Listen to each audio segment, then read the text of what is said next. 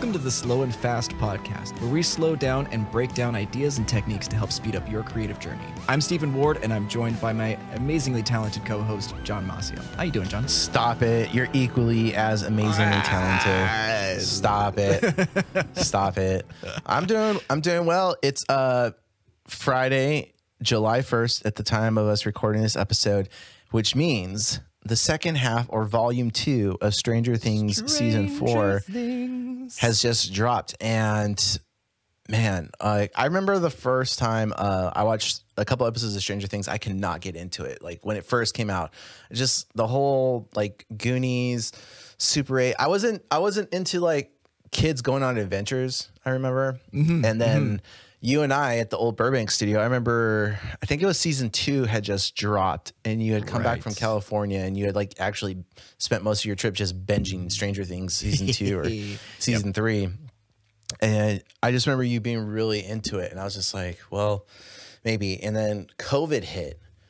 And Yes. when COVID hit, I was like, I don't really have much shit. Like, there's nothing else going on. So I might as well just watch everything I've been meaning to watch. Mm-hmm. And Stranger Things was one of the shows that I put on. And the first time watching it, it took me a while to get into it. But I think halfway through the first season, I was like, yo, this is like super sick. Like, this is way different than I thought it was going to be. Cause I was just, I thought, I just thought it was like kids in a monster movie. I didn't realize there was like a spoiler alert. If you haven't watched the first season by now, like it's too late. But Yeah, like, the yeah. whole separate dimension, incorporating like Dungeons and Dragons mythology type stuff into it.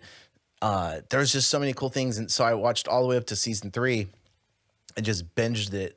And then I watched it again. I was like, this show is so much better. Like, I'm surprised it was a Netflix show. Like, it definitely could be like on HBO or Showtime. It's just like such the writing, the acting, even for kid actors, is just like so well done. And the season four definitely has. I was worried for it because they were hyping it up pretty hard. Yeah. But man, the first vol- the first half of it, oh, it lived up to the hype. I binged it in one day. Watched, started watching it on Saturday when it came out. Finished it on that Saturday at like midnight. Then my cousin came to visit, and I watched it all again. she was like, "You want to watch Stranger Things?" with me? I was like, "Oh yes, put it on." And my mom, and my mom was just like, "You've already watched it," and she like we sat there, dude, for like eight nine hours or whatever it was. I was like, when is there a commercial? We're like, it's Netflix. When is there ever a commercial on Netflix? Well, maybe when they get their ad tier or whatever, but Yeah, yeah. It, it- it's it's always the interruption, like two minutes into the uh, to the episode, asking if you want to continue your uh, your binge, and you're like, of So course I do.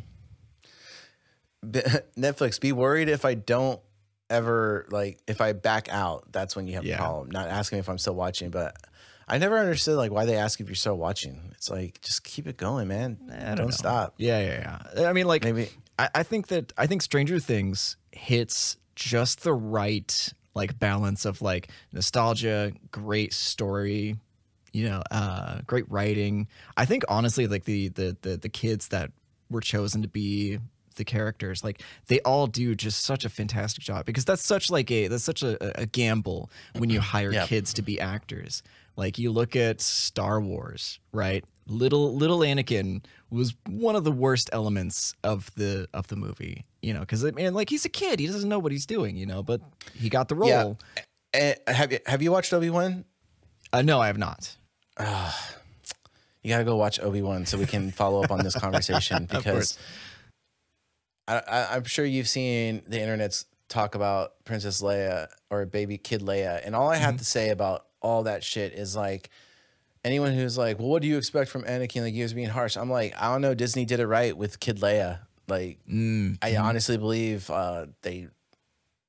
I don't. I don't know how it goes into casting director, but that was for me. Even as a kid, I remember because I think I don't forgot when the Phantom Menace came out, but I do remember watching Kid Anakin, and I was just like, man, like it's cool to see a kid in this role, but I don't.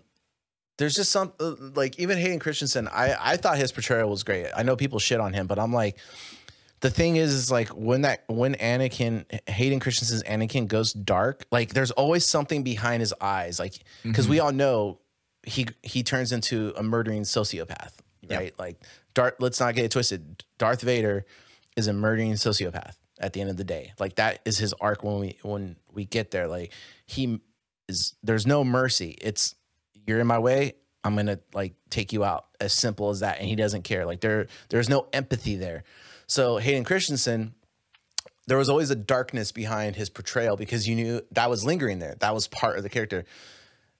And it was just really weird that in even in Kid Anakin, that wasn't there when technically that should have always been there. It was like he was almost too goody good. And it's like I could see where they're trying to portray like, you know, What are you're not always bad.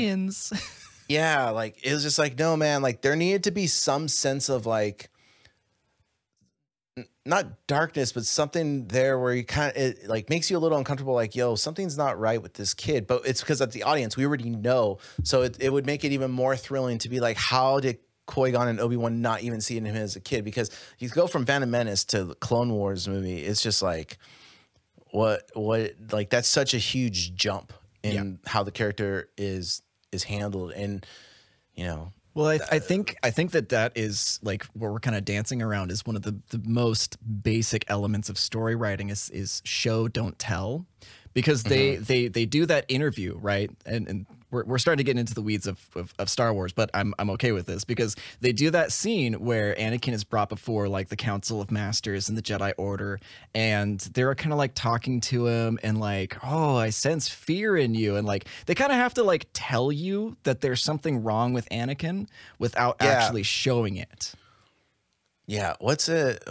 What's that called? There's a there's a there's an actual word. Is it exposition? It's like because uh, Christopher Nolan has a huge problem with that. Like he, uh, in Christopher Nolan movies, I love his movies, but there's always like It's like expository storytelling. yeah, like there's always a scene where the characters are walking in random places as the thing is being explained because the audience needs to be t- like spoon fed what is happening to have an emotional reaction instead of him showing. And Christopher Nolan does this in like I I don't know any movie where he doesn't do this at one point where it's just like talking the audience through it, but the characters are in different locations as they're talking. And every time it happens, it takes me out of the movie because I know I notice it, and I'm just like, oh, like it would have been so much easier. But movies in general, they have to they have to do something like that when they know, okay, we have to explain this to the audience. This movie has to be an hour and 45 minutes long. There's no way we can show all this because it would take like 10 minutes of screen time. We don't have that. So we need to just like have the characters tell each other what's happening, even though in real life they would already know what's happening. So as an mm-hmm. audience member, for me at least, I'm just like, well, I'm taking out of the film now. Like I know what is happening because I already I already knew, and now you guys are just reiterating, reiterating what I already knew. But yeah, like that whole scene when he's just like scared, I'm like, there should have been like some clapback. Some like Anakin as a child, I would believe would like kind of say, "I'm not afraid. I'm confused. Like I thought this was a shoe in because that's like Anakin was always like not the smartest person in the room, but snarky enough to outsmart the smartest person in the room. Like he Yeah. that that is Anakin to his core. Like he is just very very clever. Um, but yeah, like a lot of people are like everyone uh, ruined that kid's life. I'm like, yeah, Star Wars fans are the worst and they are mean. But if we take that part away and we actually talk about the performances, like they should have picked a, another child actor or someone should have like stepped in to help like with the undertones because even when you watch the Clone Wars movie, the kid who plays uh, Boba Fett, like he did a great job playing Kid Boba Fett, even for the few scenes. Like you could see that turmoil in his face when like he gets his, his dad's helmet. You can see him being weary when like Obi Wan comes in. Like he hit all the beats he needed to hit, so there was never an issue with him mm-hmm. playing Boba Fett. So obviously, there were certain points that the kid Anakin didn't hit, but anyone listening is just like, yo, this is like um, a like, you know, different type of podcast. And you guys are talking about like Obi-Wan last time. Now you guys are talking about Star Wars like last two episodes kind of go into Star Wars lines. It's like I Re- guess really, we're just gonna have to make a separate like podcast altogether and just be a Star Wars a Star Wars breakdown channel. Yeah. I mean, I feel like as a creative, it's irresponsible for us not to talk about the stuff that inspires us to have these type of conversations. Like, even though we're talking about something differently, which is like movies right now, it's like as audio engineers and creatives, like that stuff inspires or sparks something in us to do creative things. Uh, I don't know. In my mind, it makes sense, but it is a weird trail to follow. no, no, no. It, ma- it makes sense. I think the more people follow like the episodes, I think they're gonna get clued in more about like our personalities and why we want to talk about this sort of stuff. But yeah, Yeah, I mean, if we were, if we, w- when we run into anyone who listens to this podcast in real life, like, I want them to be like, yo, this episode helped me because of this, this, and this. But I got to ask you about this like Star Wars theory you guys talked about. Like, Yes, I want to be able to have those type of conversations too. And like, yeah, like this is legit stuff you and I talk. Like the whole purpose of this podcast was all those, all these conversations that we would be having behind closed doors to just have them now. And with that said, eh, this is actually a great time to transition to this week's episode. And this one is on a book that Steven s- recommended to me, even though I had already bought it some time ago. He sent me a picture and I was like, oh, I already have that book. I just haven't read it. I think I read like the first couple pages, but the book is called The E Myth. And I believe there's like a newer version called The E Myth Revisited. And that's the mm-hmm. one I have. Same. And I think for this episode, we're going to only focus on a personality type that's brought up in the book. And the three personality types are the entrepreneur, the manager, and the technician. Mm-hmm. And the reason we wanted to focus on that for this episode is on the other episodes, we've kind of talked about like avoiding burnout, pivoting, and you know mistakes we've made. And we really want to talk about when it, the personality types that kind of lead to self-destruction in that sense and understanding the balance. So in this book the author goes into detail on any successful business owner has a well a good balance of the entrepreneur, the manager, and technician. And a lot of people like to believe themselves, at least in the audio industry field, a lot of audio engineers like to think of themselves as, uh, and I'm sure this is probably other creatives, but as entrepreneurs. Like I own a studio, I am an entrepreneur. And after reading this book and getting clarification on what an entrepreneur actually is, that mm, I even will put myself in that table when I first started doing this. I was definitely not an entrepreneur. I would say I'm an entrepreneur. That's not what the what what what everyone thinks that word means is not what that word means. And Right. what correlates with that word and the actions that go along with that word are very very different than watching a Gary Vee video and saying, "Oh, I'm an entrepreneur because I'm creating my own business and my own lifestyle." It's it goes so uh, there's so much more depth to to that. And for myself, I fell into that trap too because I was, you know, recording local bands, I was editing records for people and things of that nature.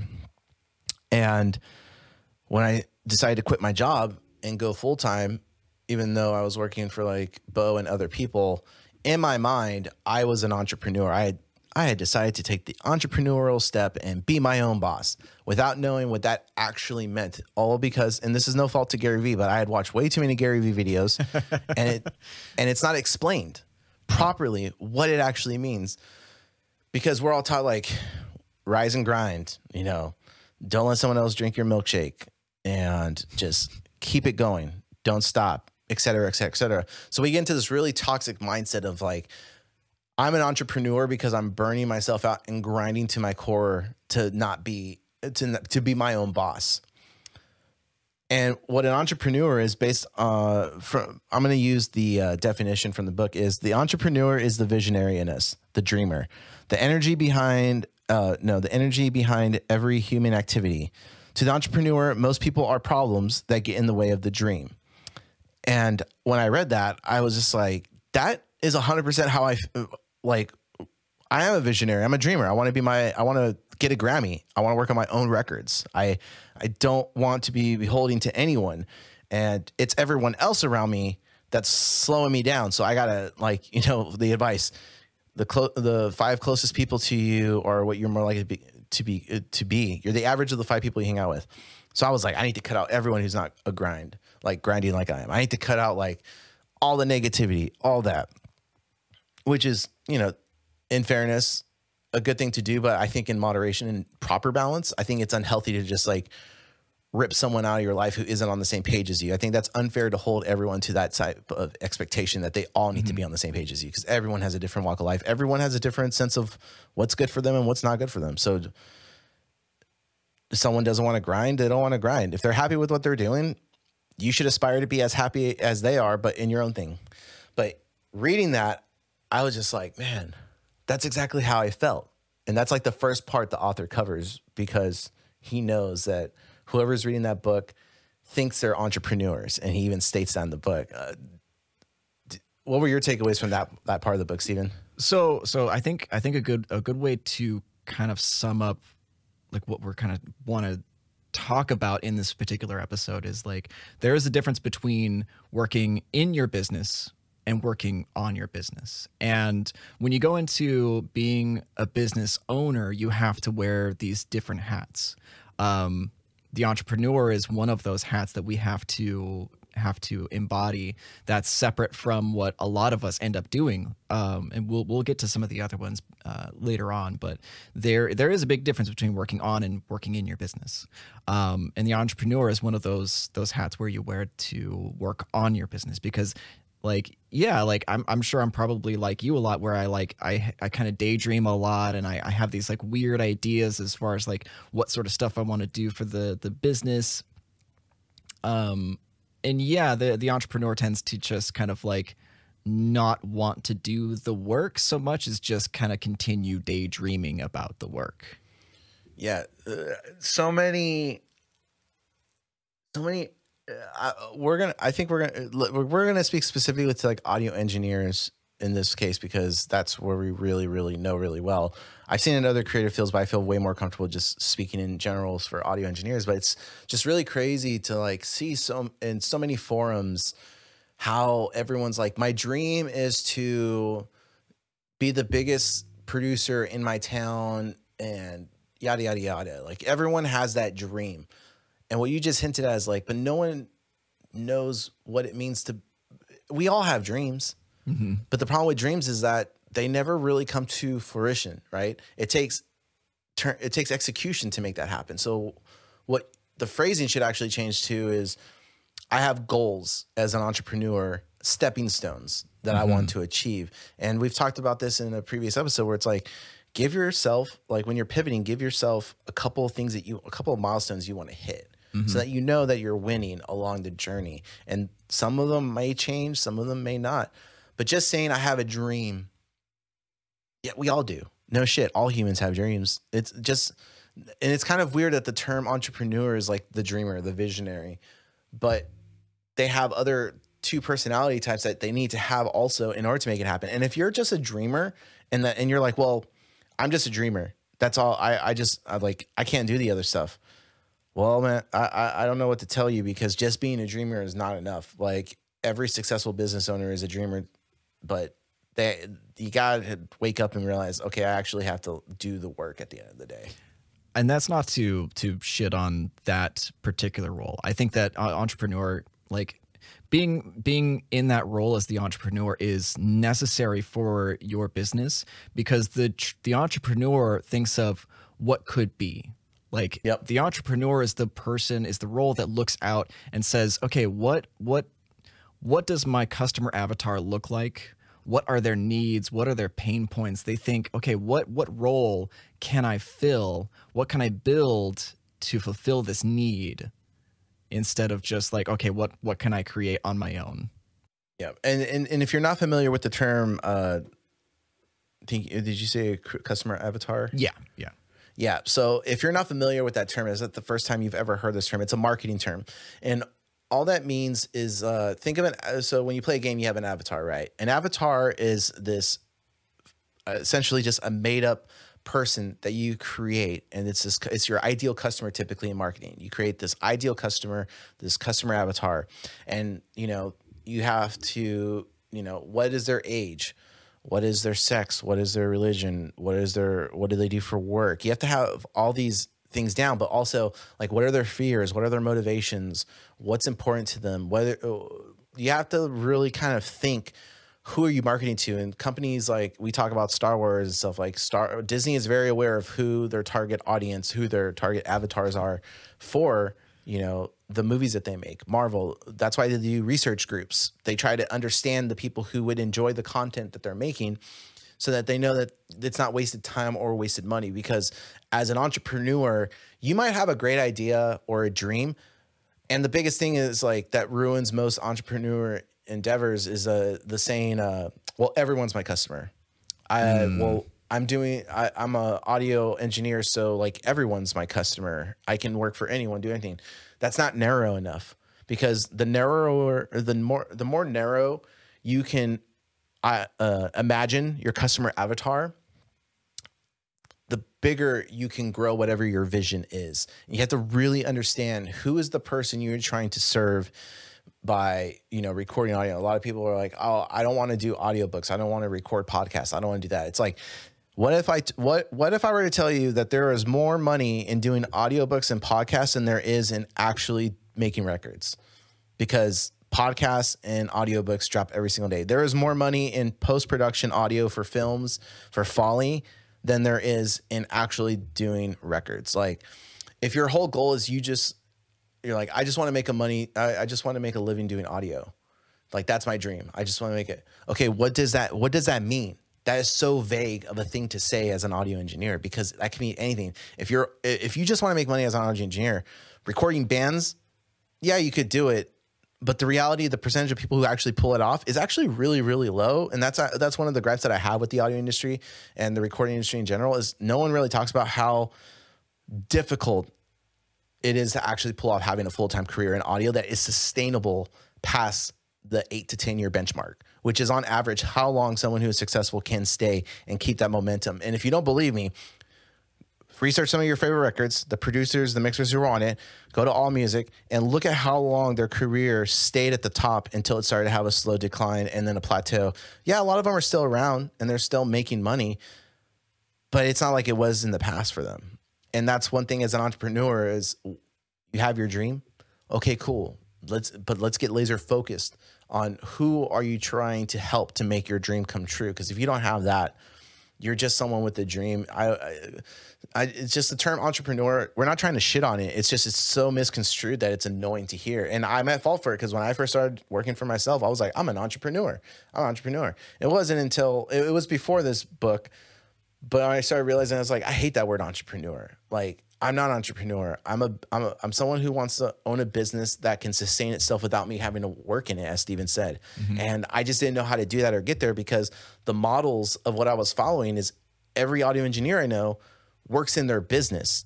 And the ones who have learned to not have to work in their business and expand past that are the ones that are thriving because they've realized I don't like I shouldn't be the one doing it. And the, those are the individuals who have created studio names. So when someone's like, "Oh, I'm going to go record at such and such studio," their name is associated with that studio, but the studio is a business in and of itself that they can work in, but they don't have to like work in it every single day. And that was a big, huge takeaway from the very first few chapters of this book was an entrepreneur that understands that understands they need to work on their business, not in their business. Correct. Yep. Toit. And then Steven, you want to bring in the next one? Sure. Yeah. So the next uh, the next hat, the next role that you would uh, that we want to talk about is the uh, is the manager. And the manager is pragmatic. Without the manager, there would be no planning, no order, no predictability. Uh, without the manager, there would be no business in society. Um, however, the manager and the entrepreneur are sort of at odds where the entrepreneur wants to be the innovator and the manager wants to bring order. So, you know, the entrepreneur can in, kind of introduce chaos by saying like, "Well, what if?" and the manager goes like, "Well, I need that to be kind of codified into the plan. So let's let's get everything like working with the plan so that way we can give it to the technician." But yeah. what what what would you say is is the biggest issue with being your own manager as as a as a, especially as like a solo like maybe business owner or audio engineer? So as a so as a creative and as like an audio engineer, I think the the the biggest thing that comes up for most is uh how do you stay motivated when you get home from work? Or how what are things that you do to put in place so that you get the mix done in time or things like of that nature. And that's, you know, that's an individual struggling with the manager part of getting shit done, the execution part. Cause without that balance, nothing gets done, and then you end up uh, procrastinating because also also as a creative, I think we just hate order in general. We just like I know for me, I have. Uh, if I could not have any order in my life and things still get done, I would love it. Right. But I understand I need to create a world of structure that works for me. And I and I think we kind of hit on this. I don't remember which episode. It's like find what works for you that creates a sense of order so that you can get things done. Because what works for Steven doesn't work for me, and what works for me doesn't work for Steven. We you know, we have very we have, uh, we're both creatives, we both do our uh, video and things like that, but we're very different in how we execute it and how we manage ourselves. And there's no one shoe fits all, or yeah, like there's no one size fits all shoe out there. You have to really figure out what works. But as a manager part, it's hard. Like mm. I can't express how difficult it is because it's. uh I remember when I took the plunge to do audio full time you're just like you wake up, you get to your desk, and you're like, oh, all right, I'm gonna like work on some, some drums today. Like I got this, and then you know, well, first I'm gonna go check Facebook real fast, make sure everything's like what, what's popping off of there. You check your Facebook, then you're like, well, I'm gonna go check that Instagram because like maybe someone's contacted me. Then you go and you check your email. Then you go to YouTube because you see someone post something and you click on it. Before you know it, an hour and a half to two hours of your morning's gone and the manager just lost that sense of order. And now you're just like, shit, I need to get on the ball, but now I'm getting hungry. I better get something. Did I have a coffee today?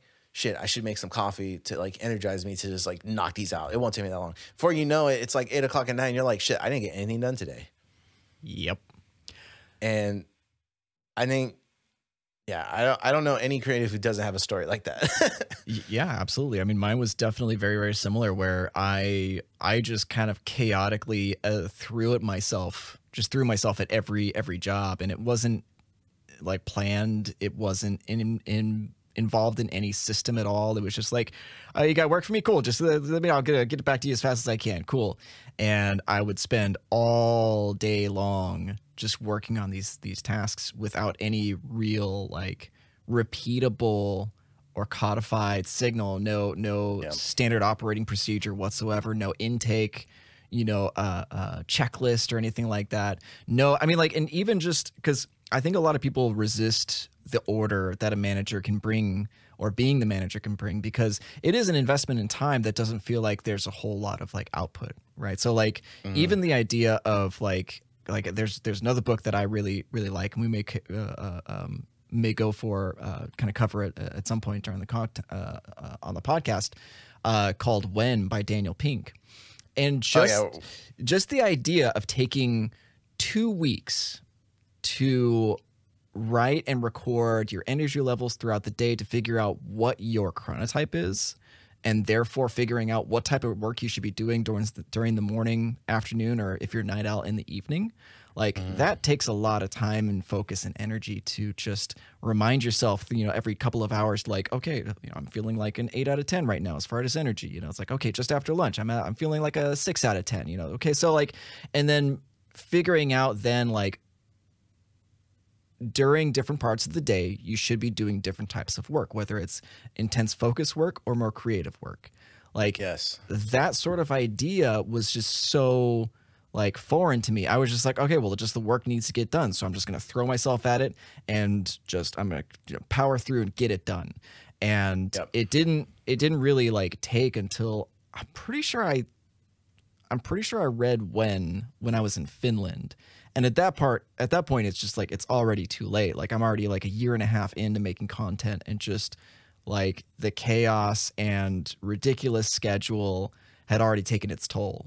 You know, mm-hmm. and I mm-hmm. tried to pivot into getting a little bit more systems and kind of bringing that manager forth, but I just I, I ended up already like having burned myself out.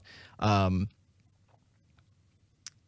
yeah, it was a hard lesson to learn, but yeah, it was, it was a lesson learned when I started doing the YouTube stuff, I I think the biggest problem with uh, the biggest problem for me with productivity shit is like it's always read almost as like there's a one size fits all like wake up at 5 a.m. club like the 5 a.m. club bullshit that just drives mm-hmm. me insane because it's like I think there's value in reading a lot of productivity books and shit like that, but it's like there are so many systems that just didn't work for me and it was like really frustrating because I'm like there's the biggest thing that I notice is like, well, fuck this person who wrote this book because they have a team that's helping them. Like there's they have an assistant. There's people who uh, ensure that they can have these like very crazy like I only work for like three hours here and I do two days worth of work. It's like, well, yeah, no shit. You got a whole team backing you up. It's very easy to do shit like that. But like, let's talk about to the common person, the person who doesn't have that. Maybe, you know, the single at home mom who has like three kids, two kids,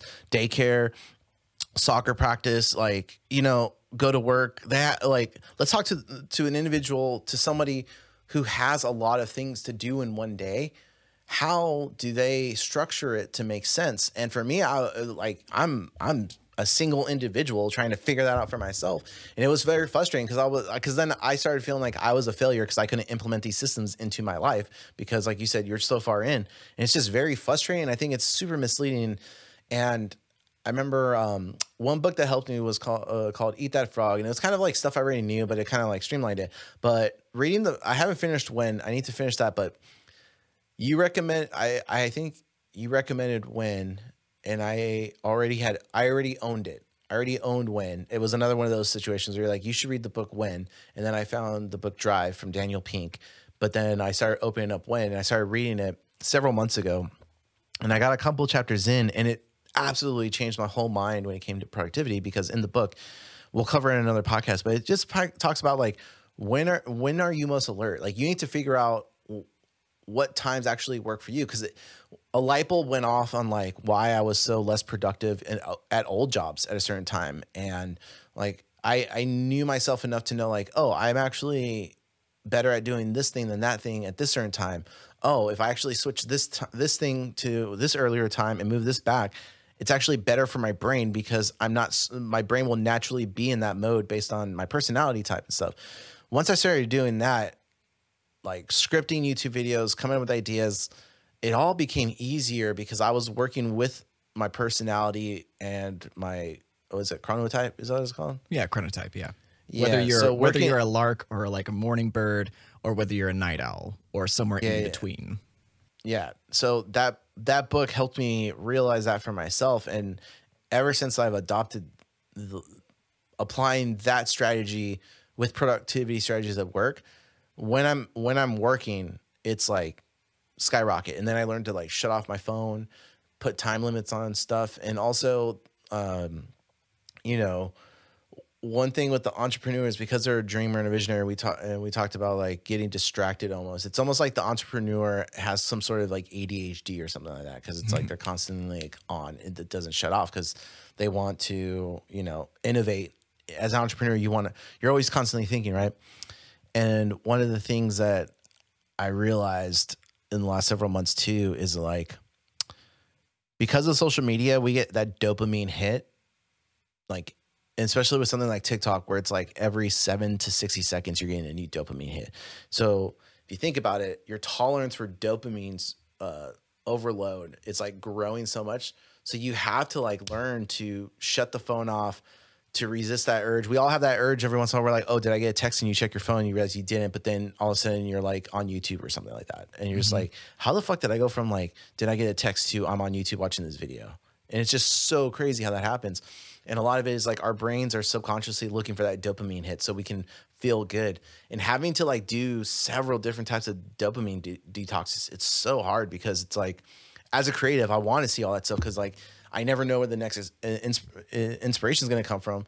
But the manager part of me is like, you got to stop doing that thing and get back to work because if you keep doing this, you're just going to waste time. And I'm like, butting heads because I'm like, well, I can't make a vision come to life if I'm not inspired by the thing that it's going to spark that inspiration.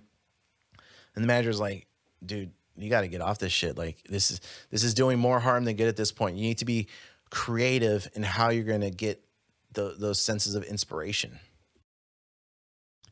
Agreed.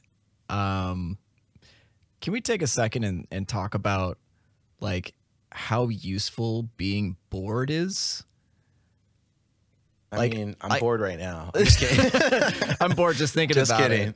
No, like yeah, so. I'm, so I, I don't know how how how you how you feel about this, but like I I've been taking walks like in the morning. I drop my wife off at work. I come back home and I just go for like a 20 to 40 minute walk, and like more often than not, I've actually been kind of like overloaded by like trying to listen to a podcast or a book or music, and I've just like shut everything off just so I could like just concentrate on breathing and yeah. just you know, looking at how green the vegetation is and just like be like listening to the wind, feeling the wind on my skin. Like, and I'm like, I'm bored senseless the entire time, but like it helps me focus and it actually gives me more ideas in the mm-hmm. long term than if I'm actually trying to like listen to a podcast and intake information. Yeah, I well, it goes back to like being present. Like you're you're practicing. I wouldn't even say it's called being bored. It's just being present and just giving yourself time to like recharge in a different Mhm. way. Mhm. Um, because I, I feel you on the. So once I was done with the last company, like I, I stepped away from music. Like I didn't want to hear any music. I didn't watch any music videos. Like I was like, I need to just not touch music for at least a month. I, you know, I did work on that EP for like two weeks, but to me, that wasn't like consuming as much as creating. And that for me was like an eye opener to like, I need to really control how much I'm consuming. What's my consumption to output? Because if I am trying to be a content creator or a business owner or an entrepreneur, I need to be really careful that my output is more than my input, and the input coming in is is is you know it's going to feel everything I need to feel for the output. Uh, started doing more walks. You know, I I've also incorporated that. I I wake up and exercise is a priority now. I give myself like an hour, hour and a half to work out, and you know I'm slowly dropping the weight. Uh, and I have a goal for myself that I'm hoping to hit in a year. And I'm trying, I'm really trying to stay away from like supplements and shit like that. Like I'm really trying to do this the hard but the right way of like you just got to put in the time and it's all about control self-control and time and discipline but when i'm when i'm exercising i hate it but i really try to put myself keep myself in the moment breathe and then like when it's raining or anything we have like windows everywhere downstairs. I'm i i've never been around so much green in my life. So mm. i am just looking at the green in the morning when i let oliver I like walk out to the grass in the middle of the in the middle of the backyard, and I just breathe in deeply a couple deep breaths of air. You know, it's a little like moist or whatever because it's like Georgia, but I really try to do the same thing you're talking about, where it's not my normal state, but I'm trying to just like breathe, like enjoy being present in the moment. How green is the grass? How are the trees looking? just like observe and it's really crazy when i go on walks is when i co- I, I will come back from a walk and i will have like 10 ideas like Mm-hmm.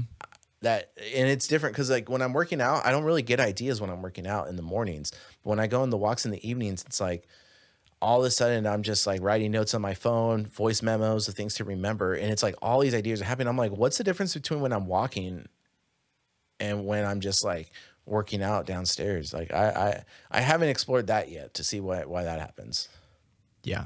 I'm sure something along the lines of like steady state cardio with like not as much external stimulus because like working out can get pretty intense and that can actually like take you like focus. It takes a lot of focus to like make sure that your posture is right that your form is correct and that you're like outputting as much in uh, outputting as much energy as you need to get a good workout in.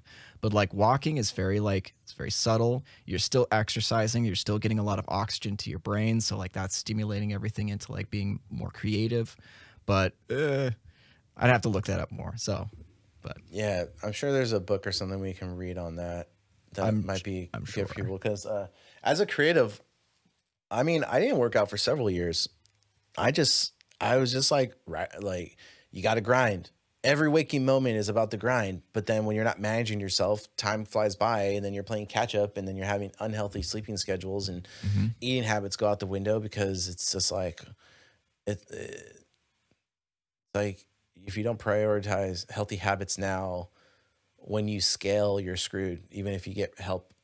So you know if you're creative out there boundaries with yourself. Manage yourself essentially. Don't just let the uh the entrepreneur and the technician take over. And that leads to the next one which is the technician. And the technician is the doer. If you want something done do it yourself. And i will i can honestly say that I feel very comfortable saying most audio engineers that I know fall under the technician more so than the other two, very easily. What would you say, Steven? uh, so does so does thanos uh, he said that. I just, uh, I'm sorry, this is so off topic, but like, just made me think of that like end credit scene where he's like, "If you want something done right, do it yourself." And I'm like, I never thought of Thanos as a technician, but all right, there we go. Um, was at the end of Guardians in the Galaxy or something. I think. Uh, yeah, yeah, yeah, yeah. That's exactly it. Um, so okay, back back to back to focus, focus, focus on the thing. Um, yeah, so like I, I was definitely the technician when I when I did this, and and the technician's role is is obviously vital because the technician creates the product. Um, however, the technician is one who just looks simply at the product needs to get done does it. Looks internally and says like okay i can do this thing. I'm going to continue producing this thing and people are going to come to me right? And this is where i think a lot of people kind of fail in their business is that they don't allow time for the entrepreneur to innovate and to imagine what they could what the technician could then produce to fulfill the need of of the customers. Um yeah i definitely think like when, when it comes to audio engineers it's just everyone's a everyone's a doer, and mm-hmm. there's so many times I've seen other audio engineers say like, "I'm I'm you know I'm fully booked, but I'm just I'm tired," and it's kind of like, well, yeah, you're basically playing catch up with yourself because you're only focused on as Steven said earlier, working in your business, not working on your business. And then when it comes time to bring in like an intern or some sort of help, it's always like it's either a temporary basis and or like you want someone that's already good to go but then there's a learning curve because they already have their own way of doing things and sometimes their way of doing things doesn't mesh with how you like things done and it slows you down so you end up saying never mind i'm going to do it myself and then it leads to the cycle all over again to where you get booked before booked more than you can handle and the vicious mm-hmm. cycle starts over and over and over and this is this the technician part to me is why most audio engineers, mixers, producers are unable to scale and why they have a shelf life of about eight to 10 years, in my opinion. It's because it's always, it's such a personal process that it's very hard to say, oh, this personal process, this person's not doing it, that person's not doing it. And that's where the entrepreneur and the manager come in because if your dream is to make records or have a studio, as an audio engineer, your dream should be to have a studio. It should not for you to only be the studio. Like you should have a studio and a team. That should be your dream as an entrepreneur because that's how you're gonna make this shit happen. And then from there, you need to create a situation and use the manager to where your skill set and things that you do and like done are recorded, are tracked, and are easily are easily easily things that are easy for other people to follow. Yeah. Because if you're the thing, the problem with the technician is like because they know they can do it faster themselves, they don't want to teach anyone because they don't want to slow down. Mm-hmm. But as an entrepreneur, you have to realize, well, people are the problem. But as the manager, you need to step in and manage that side of you to be like, all right, if I take one weekend and I create videos and PDFs and basically like a mini studio guide of my expectations and things that I want for every type of thing, basically a policies and procedures type deal. Anytime I hire someone, instead of me talking them through, I send them this URL and they can and they can see everything that I like done, how I like it done, color code, whatever. You don't have to re-explain it every single time. You send this link to this person, they review it, and they're like, "Oh, I okay, cool. I know how to do it. And you know, you do that enough times, you refine it because people will give you feedback like, "Oh, okay, that makes sense. That wasn't in there." Then you go and you update it and you fix it. But you're creating a system for yourself using the manager side so that when you bring on other people as a technician, an entrepreneur, and a business owner, you can focus more on working on the business and having the right team around you as opposed to working in your business and burning yourself out so you can scale it. And the the the producers, and engineers who understand this, they all have done this they all have teams that work for them at the studio. It's not all the time, but they have their own clientele, but they work under the studio name because they understand to work to to scale your business, it's not about you working on your business or working in your business. It's about working on the business. And this is and I don't it's not just audio engineers. It's obviously to be any creative because it's such a personal thing. It's really hard everyone uh, you know, it's like with audio, how do you teach someone how you hear things, how you like things? It's like well, it's the same as everything. You ex- you're around it enough, you will pick it up. It's just like How does someone know, you know, how to play a certain style of guitar? You expose yourself to it as much as possible, and then you start playing that style just because you have absorbed it and you know what's appropriate or what's uh, what people are used to. As a mixer, it's no different. As a producer, it's no different. People come to you, they need a vision brought to life, but they need it brought to life in a capacity to where a certain customer avatar or market segment wants it delivered in a certain way. Everyone wants the same thing but different, right? And if you're trying to play record bands, you already know that oh, if I'm recording this metalcore band, I have to know how to produce those results. So you go and you consume it until you understand what it needs to sound like. It's no different. Your tastes are no different in teaching someone those. Like someone can learn oh, they like this, they don't like that. Because if you're, you know, dating someone, they're essentially going to learn your likes and dislikes as well as you're going to learn theirs. So it's it's not a special, unique thing as much as all of us want to believe. It's like if you're around someone long enough, you will learn to develop like, oh, they would they would do this, they would do that, they like this, they like that. These are their preferences because we're all creatures of habit at the end of the day. Mm-hmm. So breaking down a formula based on someone's habit or things their their preferences are, it's not impossible. It's just you need to start at the base level of okay, this is how I like things done. Here's a system. I'm gonna hire you. Oh, you're doing great. Would you like to come work for me like part time? And that's how you scale and that how you don't burn yourself out. Being a one man shop isn't sustainable. You're gonna you're just gonna burn yourself out end of the day.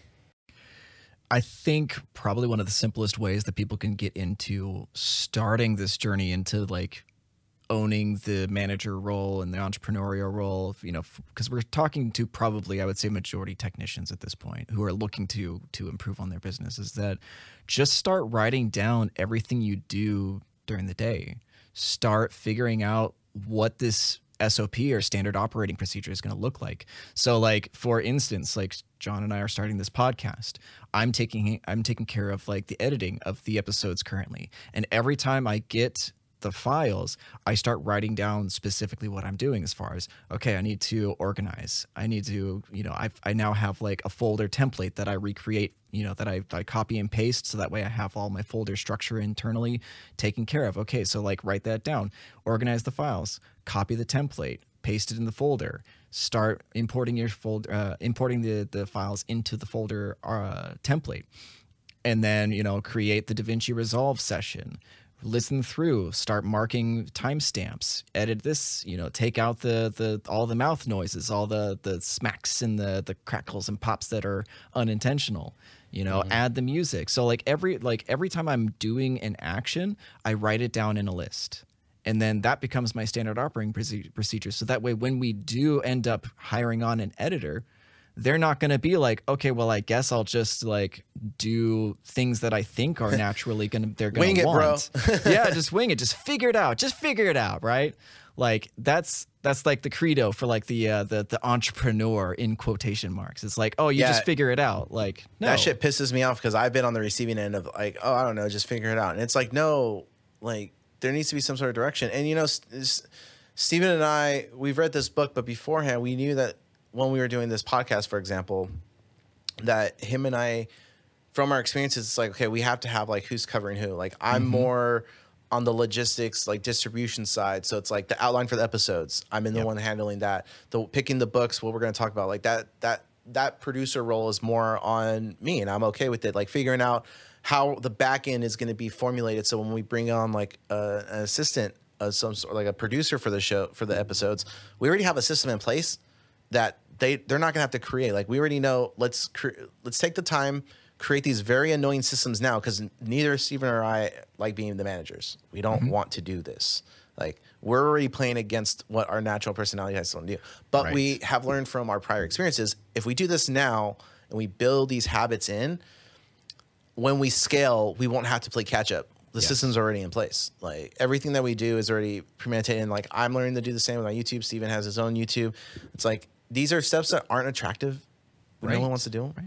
Well, but you have I, to think eventually you're going to want to give this role to someone else. Mm-hmm. May, you want them to just shoe right in. You don't want to, you don't want to be in a situation to where it's like you hire an editor and because they understand like they've created the system, then you have to have them teach you the system. Like that is the worst position mm-hmm. to be in as a business owner because you don't actually own your business. You're basically freelancing your business and letting other people create the operation procedures. So us doing it now, is, if someone comes in, they last a month or a couple episodes, we at least know they can do one episode. And if it doesn't work out, we can bring in someone else because we already created the system. And it's also Steven's not going to do it forever. Like there might be some times where I have to do some episodes, and you know I need to know what Steven's doing, and I there's a checklist of like, okay, do that, do that, do that, do that. Mm-hmm. And any job you go work at, they ha- ha- you notice something. Any job you go work at, there's these checklists or policies and procedures or the way certain things actions are done. There's a reason for that.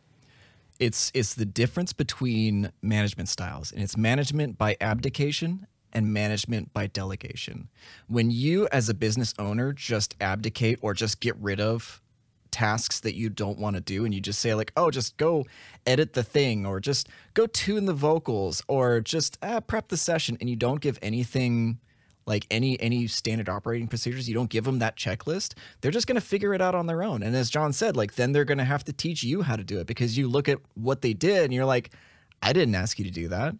Mm-hmm. You know and then they're running your business for you instead of the other way around you know and that's the scariest position to be in is to when you know someone is creating systems for your business and you don't understand them and then it's like well i wouldn't do it that way. That like, Right. there's or, or you know it's like well yeah take control of your fucking business and you won't be in that situation. And as much as like an uh, audio engineer like hearing this is like really difficult because you're thinking like okay i understand what you're saying. I just don't know where to start. Do what steven just said. Literally create a checklist first of like when you edit guitars, write down every step to editing guitars. Just don't don't worry about recording a video. Just write down the steps. When you tune vocals, what is every step? Like if you had to explain it to like your cousin or your your you know like a 3 to 5 year old. If you had to explain what you're doing to a 3 to 5 year old for them to mm-hmm. understand.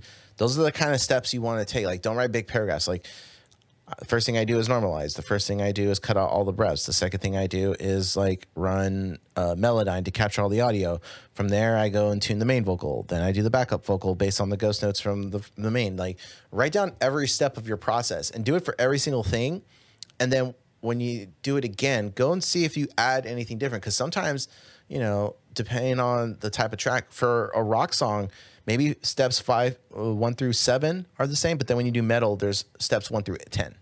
Mm-hmm. So you can add like little amendments to like say like except for metal tracks you would do this procedure here here and here. Like you can that way it's one master list but it's like the main points are like here are the five main steps but there's actually seven if you're doing this genre or there's three if you're doing like a or like a blues type style band. Like there aren't as many procedures but you have all that stuff. And you try to create one master checklist so that someone pulls it up they're like okay every genre that i could work in for him is already written down on this checklist, so I just need to follow the procedure. And as boring as it sounds, this is going to save you so much time in the future when you do mm-hmm. hire help. Because when I was in a when I was doing assistant work, one thing that I did was I anytime someone talked to me about work, I created a separate Dropbox fo- folder and I would automatically put their Gmail associated with it, and I would tell them when you are ready for me to work for you, here's my PayPal. You will send the deposit here, and then here your folder is already generated. Just go to your email, go to Dropbox. That folder is here under your name. Drop the file there, and just send me a message that you've already sent payment and the files, and I will get to work. That right there, that procedure, and this is when I stopped working at the bank. Doing that with other producers gave me so much turnaround time because I never deleted that folder because I knew if I made a folder that they could sync to, they would give me more work because they already knew how to pay mm-hmm. me automatically and they already knew where the folder was. So after the work was done, they would take it and then I would get text messages, "Hey, I just uploaded a folder. I'm going to send you a PayPal for th- this this much, this amount." And I would just get money in my account. I would have files and then I would get to work the next day in the morning, and that really helped take that off their plate because I made it easy for them. But I created a system that was very easy for me to do it. And then when it was someone who was in Pro Tools, I taught them like, here, do a save as session, send me the session. I'll edit within the session that you already kind of have. That way, it's not just you don't have to export files. Like if it was anyone who wasn't in Pro Tools, it was a little bit of a headache. But majority of my clients were Pro Tools. But I created a system because I kept seeing I keep doing this, I keep doing that. They keep sending me Dropbox files. This, that. How do I make this super easy? That system made it so easy for people to hire me and keep coming back to me. And it wasn't until like, you know, uh, the last person that tried to hire me like that, I was like, oh, I'm actually don't have time to do this. And I had to refer it out to a friend. And but they were like, "Oh, cool." And I told them the same system. I was like, "Just do this, this, and this, and they'll just send you money and upload files whenever they need work done, which is like one or once or twice a month." And they're like, "Oh shit." I was like, "Yeah." Like, and now they adopted that system, and it's like, well, yeah, make it make it easy for other people. And when you when you run your business like that, you're running a business. You're not running like a freelance shop. You know what I mean? So, Yep. anyone who's listening who wants to know how to make life easier, that's one way I hacked the my my business was Dropbox folder and sent and to give them my PayPal info and money showed up in my account, files were uploaded. I never had to worry about oh shit, I gotta wait for them to send me a file. Nope, they already knew. Oh, I'll just save as, save it to this Dropbox folder. I'm done. Like he's gonna get it. and, and the, that's honestly like it's just an investment in the system will save you so much more time because time and time at the end of the day is your most valuable resource. And you want to save as much of it as possible when you when you're moving forward into your own into your own entrepreneurial business whatever you want to call it your own creative endeavor. Like mm-hmm. getting back time is one of the highest priorities that you can have. And following along with E-Myth Revisited, like engineering your business so that you don't have to always be working in your business. Yep. Is top priority. Yeah. And for my YouTube stuff, like I have all every episode follows the same template. I do the same research. I, it it's all method. So when I bring on a producer to help me, they're gonna follow the same steps I do. Like I've already, I'm pretty comfortable. I'm only gonna get better from this point of how I produce episodes. And it's like, this is because in my mind, I'm not gonna always be the one in front of the camera. Like I want to. I'm building a business. That's why it's not under my name. It's under a brand name because I've learned my lesson and I know to scale things, it can't be me. It has to be I build a business that I can work on and then I bring on talent that I can train and show them like, oh, well, luckily I've worked in education. So I, I understand like anything can be formulated to teach people. You just have to take the time to create those systems. And mm-hmm. that's one thing with this book that is really great. And I think for this episode, we touched on all the points we wanted to touch on. And Yeah. next week, uh, we're probably going to revisit another part because this book is not that big of a book, but there's a lot of great information on there. Yes. So I think next week we're going to do a, a part two, the follow up on this. So that's it. Steven. thank you for joining me again for another week. And maybe next week we could talk about uh, Stranger Things. Yeah, let's do that. I, I mean, do, I mean, we're gonna be texting about it like tomorrow. Like he's gonna, he's gonna Yeah. message and be like, "Bro, bro, what'd you think, bro?" Yeah. So said. Everyone listening, thank you for ano- listening to another episode of the Slow and Fast podcast, and we will catch you later. Have a good one. So, if you found this episode helpful, please share it with somebody you know who would also find value in this episode. And if you'd like to continue this discussion with John and I, you can find a link to our show's Discord server in the show notes. Until next time, remember slow is smooth and smooth is fast. Thank you for listening.